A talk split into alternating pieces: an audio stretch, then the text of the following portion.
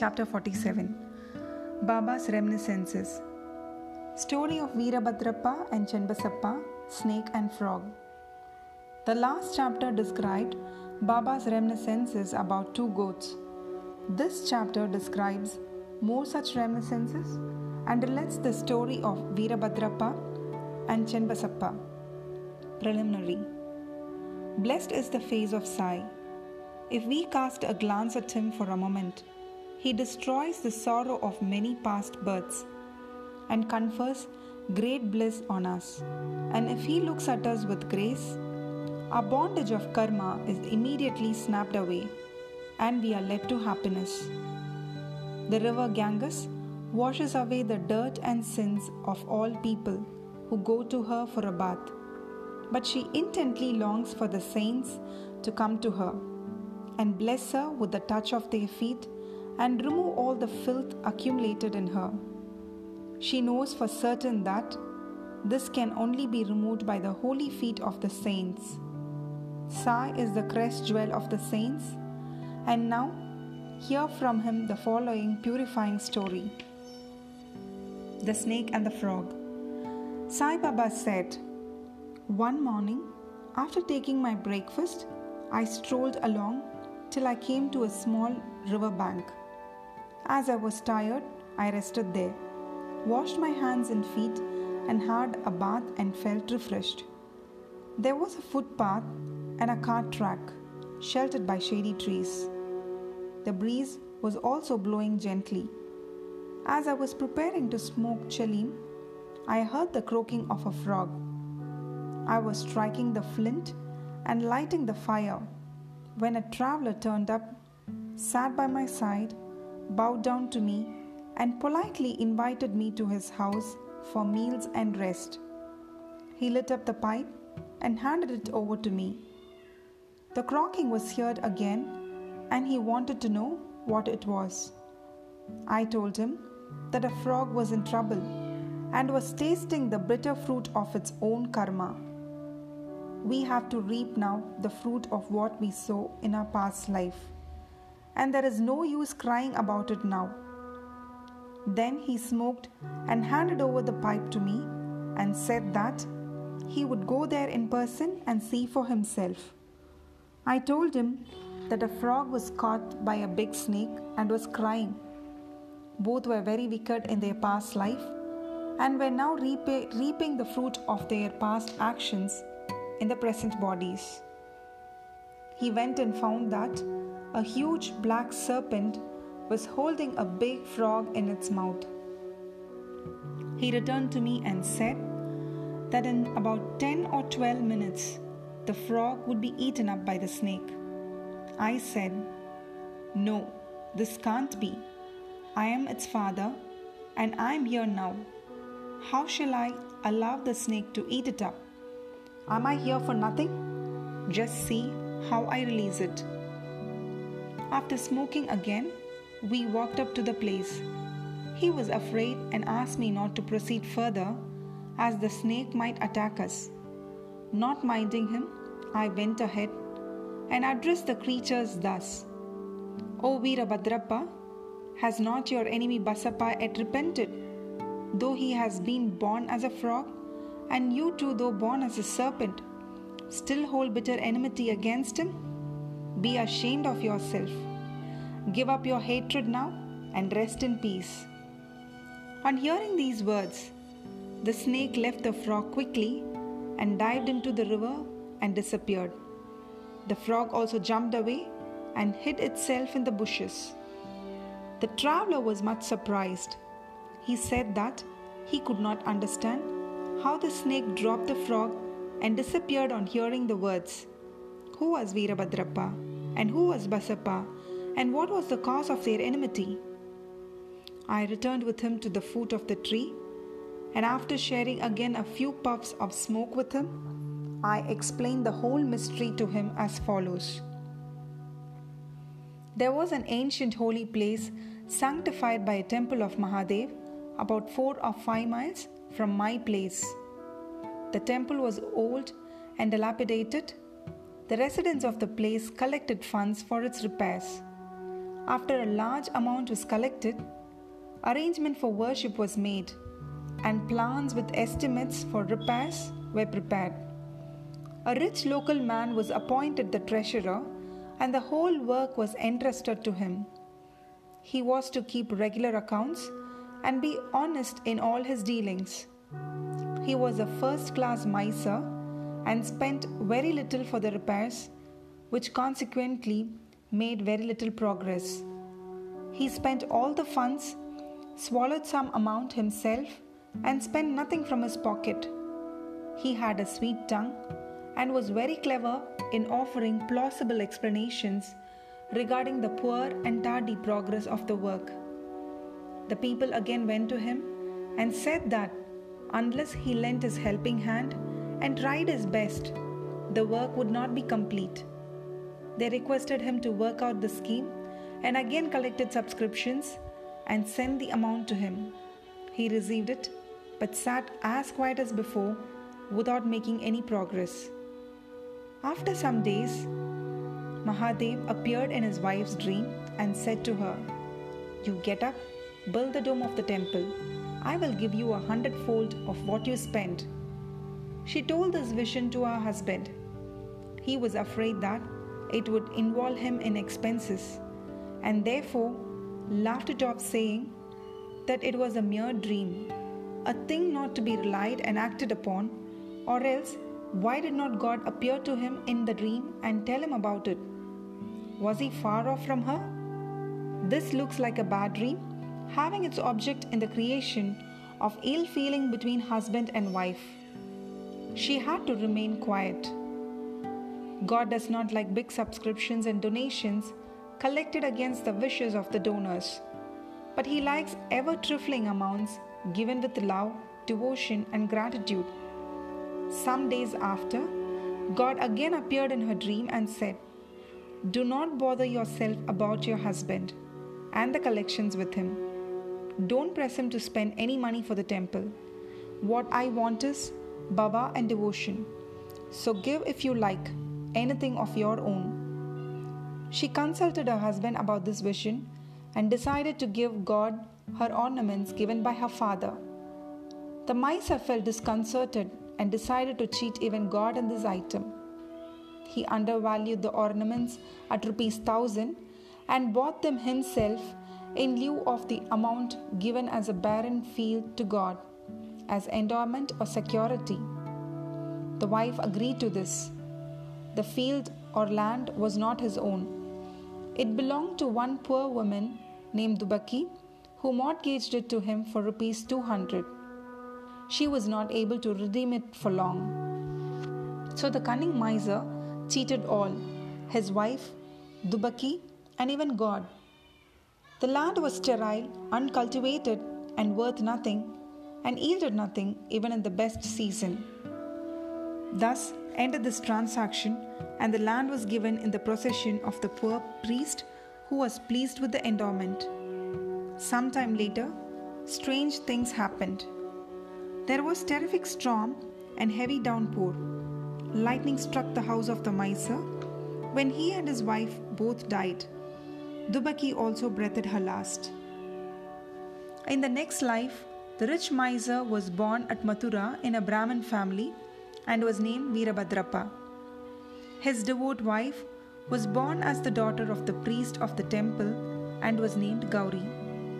The woman Dubaki, the mortgager, was born as a male in the family of the Gurav or the attendant of the temple and was named Chenbasappa.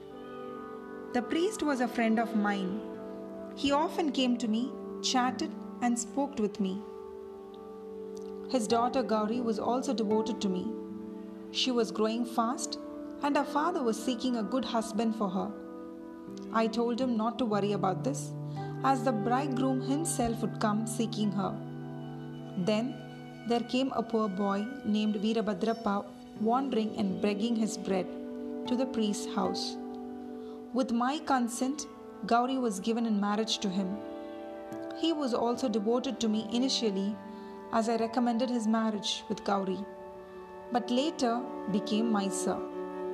Even in this new life, he was hankering after money and asked me to help him to get it as he was leading a married man's life. Strange things happened. There was a sudden rise in prices. By Gauri's good luck, there was a great demand for land, and the land was sold for one lakh of rupees, that is, hundred times the worth of her ornaments. Half the amount was paid in cash, and the remaining was to be paid in 25 installments of rupees 2000 each. All agreed to this transaction but began to quarrel over the money. They came to me for consultation. I told them that the property belonged to God and vested in the priest, and that Gauri was his sole heiress and proprietress, and no amount should be spent without her consent, and that her husband had no right whatsoever to the amount. On hearing my opinion, Veerabhadrappa was annoyed with me and said that I wanted to establish Gauri's claim and embezzle her property. On hearing his words, I remembered God and kept quiet. Veerabhadrappa scolded his wife, and she came to me at noon and requested me not to, the, not to mind the words of others and not to discard her as she was my daughter. As she thus sought my protection, I gave her a pledge that I would cross seven seas to help her. Then, that night, Gauri had a vision. Mahadev appeared in a dream and said, The whole money is yours. Do not give anything to anybody. Spend some amount for temple purposes and consultation with Channabasappa. And if you want to use it for some other purpose, consult Baba in the masjid. Gauri told me the vision, and I gave her proper advice in the matter. I told her to take the principal or capital amount to herself, give half the amount of interest to Channabasappa, and that Veerabhadrappa had nothing to do in the matter. While I was thus talking, both Veerabhadrappa and Channabasappa came there quarreling. I tried my best to pacify them and told them of God's vision to Gauri. Veerabhadrappa got wild and angry and threatened to kill Channabasappa, cutting him to pieces. The latter was timid. He caught my feet and sought my refuge. I pledged myself to save him from the wrath of his foe. Then, after some time, Veerabhadrappa died and was born as a snake, and Channabasappa died and was born as a frog. On hearing the croaking of Channabasappa and remembering my pledge, I came here, saved him, and kept my word. God runs to his devotees for help in times of danger. He saved Channabasappa by sending me here. All this is God's Leela or sport. The moral The moral of the story is that one has to reap what one sows, and there is no escape unless one suffers and squares up one's old debts and dealings with others, and that greed for money drags the greedy man to the lowest level and ultimately brings destruction for him and others. Bow to Sri Sai. Peace be to all.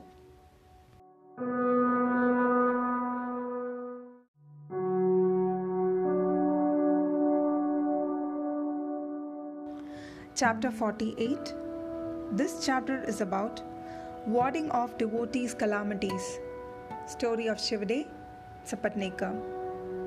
At the commencement of this chapter, someone asked Hemat whether Sai Baba was a guru or Sadguru. In order to answer the question, Hemat describes the signs or marks of a Sadguru as follows Signs of a Sadguru He who teaches us Ved and Vedanta, or the six Shastras, or gives pleasing discourses regarding Brahma, he who gives mantras to the disciples and orders them to chant the same a certain number of times, but does not assure them any result in a definite time, he who by his lengthy gross knowledge explains beautifully the ultimate principle, but has himself got no experience or self realization, is not a Sadguru.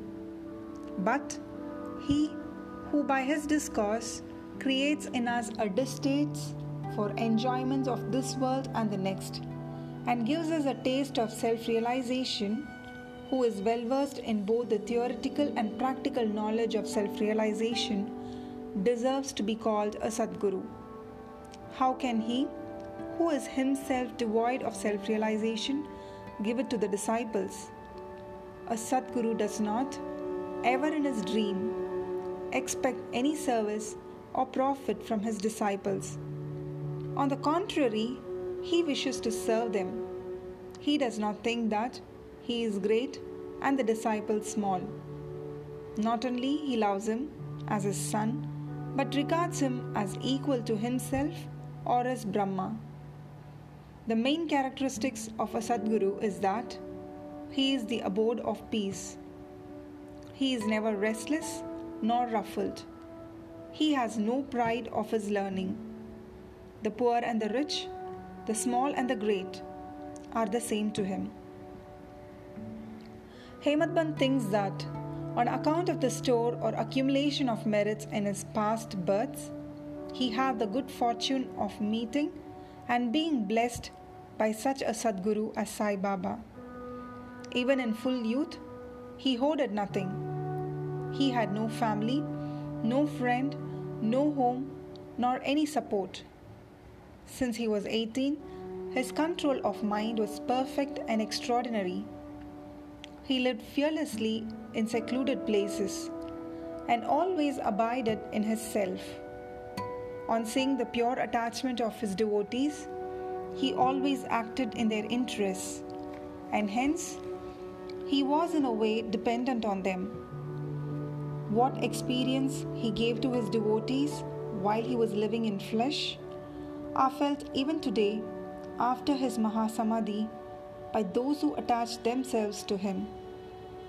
What the devotees have to do is this they have to trim their heart lamp of faith and devotion and burn it burn in it wicks of love and when this is done the flame of knowledge will be lit up and shine bright mere knowledge without love is dry nobody wants such knowledge without love there is no contentment so we should have unbroken and unbounded love. How can we praise love? Everything is insignificant before it. Without love, our reading, hearing, and the study are of no avail. In the wake of love come devotion, dispassion, peace, and liberation with all their treasures. We do not get love for anything unless we feel earnestly about it. So, where there is real earning, God manifests Himself. It includes love and it is the means of liberation. Now, let us revert to the main story of this chapter. A man should go to a true saint with a pure mind or even otherwise and hold his feet. Ultimately, he is sure to be saved. This is illustrated by the following stories. Mr. Shivde Mr. Sapatnekar of Akkalkot was studying law. A co student, Mr. Shivade, met him. Other fellow students also got together and compared notes of their study. It was found by the questions and answers among themselves that Mr. Shivade was the least prepared of all for the examination, and therefore all the students derided him.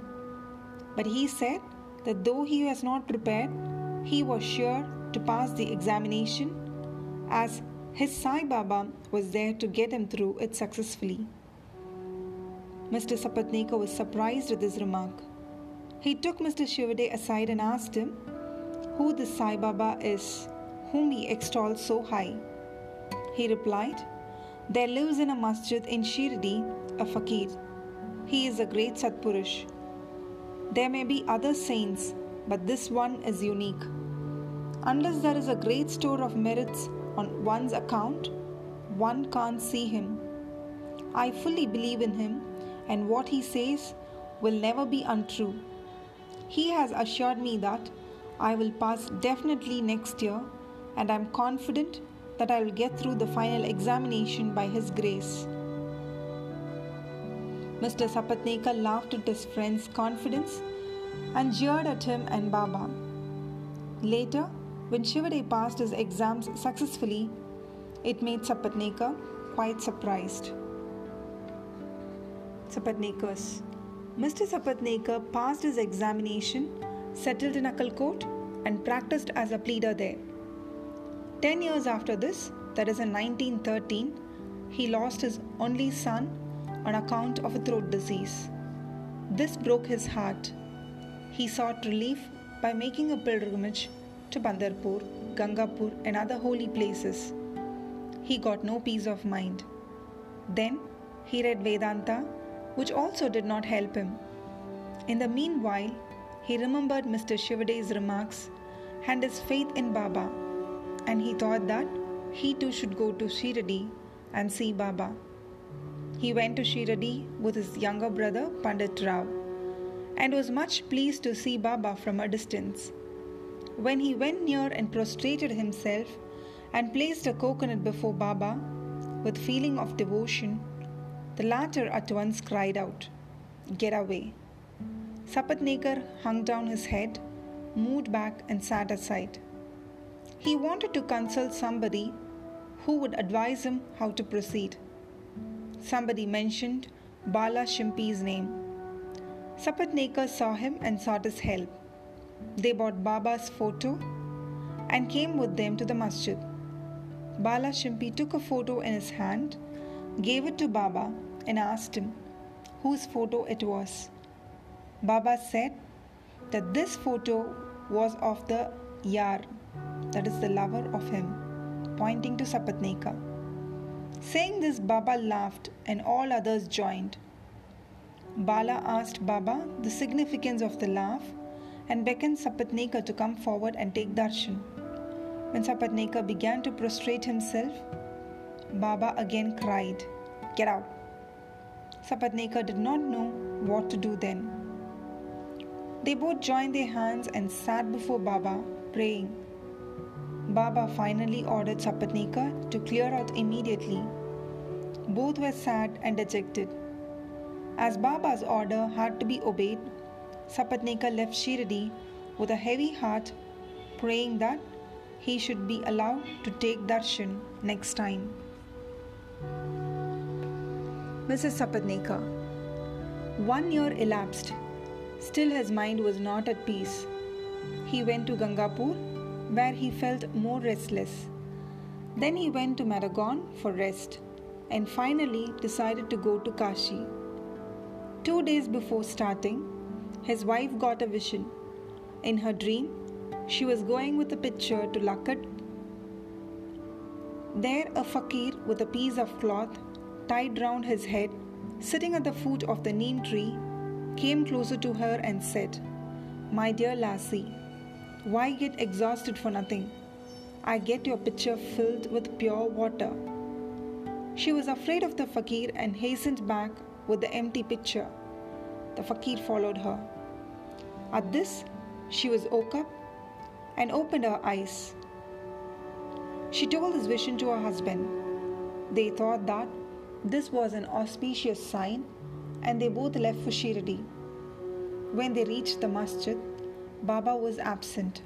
He had gone to Lendi. They waited till his return. When he returned, she was surprised to see that the fakir she saw in her vision exactly resembled Baba. She reverentially prostrated herself before Baba and sat down looking at him. On seeing her humility, Baba was much pleased and began to tell a story in his peculiar characteristic manner to a third party. He said, My arms, abdomen, and waist have been paining for a long time. I took many medicines. The pains did not abate. I got sick of the medicines as they gave me no relief. But I am surprised to see now that all the pains have disappeared at once. Though no name was mentioned, it was the story of Mrs. Sapatnekar herself. Her pains, as described by Baba, left her soon and she was happy. Then Mr. Sapatnekar went ahead to take darshan. He was again welcomed with the former get out. This time he was more penitent and persevering. He said that Baba's displeasure was due to his past deeds and resolved to make amends for the same. He determined to see Baba alone and asked his pardon for his past actions. He placed his head on Baba's feet, and Baba placed his hand on him and Sapatnekar sat stroking Baba's leg. Then a shepherdess came and sat massaging Baba's back. Baba, in his characteristic way, began to tell the story of a baniya. He related the various vicissitudes of all his life, including the death of his only son. Sapatnekar was surprised to see that the story which Baba related was his own and he wondered how Baba knew every detail of it. He came to understanding that he was omniscient and knew the hearts of all. When this thought crossed his mind, Baba, still addressing the shepherdess and pointing to Sapatnekar, said, This fellow blames me and charges me with the killing of his son. Do I kill people's children? Why does this fellow come to the masjid and cry? Now I will do this. I will again bring that very child back in his wife's womb. With these words, he placed his blessing hand on his head and comforted him, saying, These feet are old and holy. You are carefree now. Place entire faith in me, and you will soon get your object. Sapatnekar was much moved with emotion. He bathed Baba's feet with his tears and then returned to his residence. Then he made preparations for worship and Naivedya and came with his wife to the masjid. He offered all this to Baba and accepted prasad from him. There was a crowd in the masjid, and Sapatnekar went there and saluted Baba again and again. On seeing heads clashing against heads, Baba said to Sapatnekar, Oh, why do you prostrate yourself now and then? One namaskar offered with love and humility is enough. Then, Sapatnekar witnessed that night the Chavadi procession described earlier. In that procession, Baba looked like veritable Pandurang. At the parting next day, Sapatnekar thought that he should first pay one rupee as dakshina, and if Baba asked again, instead of saying no, he should pay one more rupee reserving with him sufficient amount as expenses for the journey. When he went to the masjid and offered one rupee, Baba asked for another as per his intention, and when it was paid, Baba blessed him, saying, Take the coconut, put it in your wife's oti, and go away without the least anxiety. He did so, and within a year, a son was born to him. And with an infant of eight months, the couple came to Shirdi, placed him at Baba's feet, and prayed thus O Sainath, we do not know how to repay your obligations. Therefore, we prostrate ourselves before you. Bless us, poor helpless fellows. Henceforth, let your holy feet be our sole refuge. Many thoughts and ideas trouble us in waking and dream states. So turn away our minds from them to your bhajan and bless us. The son was named Murlidhar. Two others, Bhaskar and Dinkar, were born afterwards. Sapatnekar couple thus realized that Baba's words were never untrue and unfulfilled. Bow to Sri Sai, peace be to all.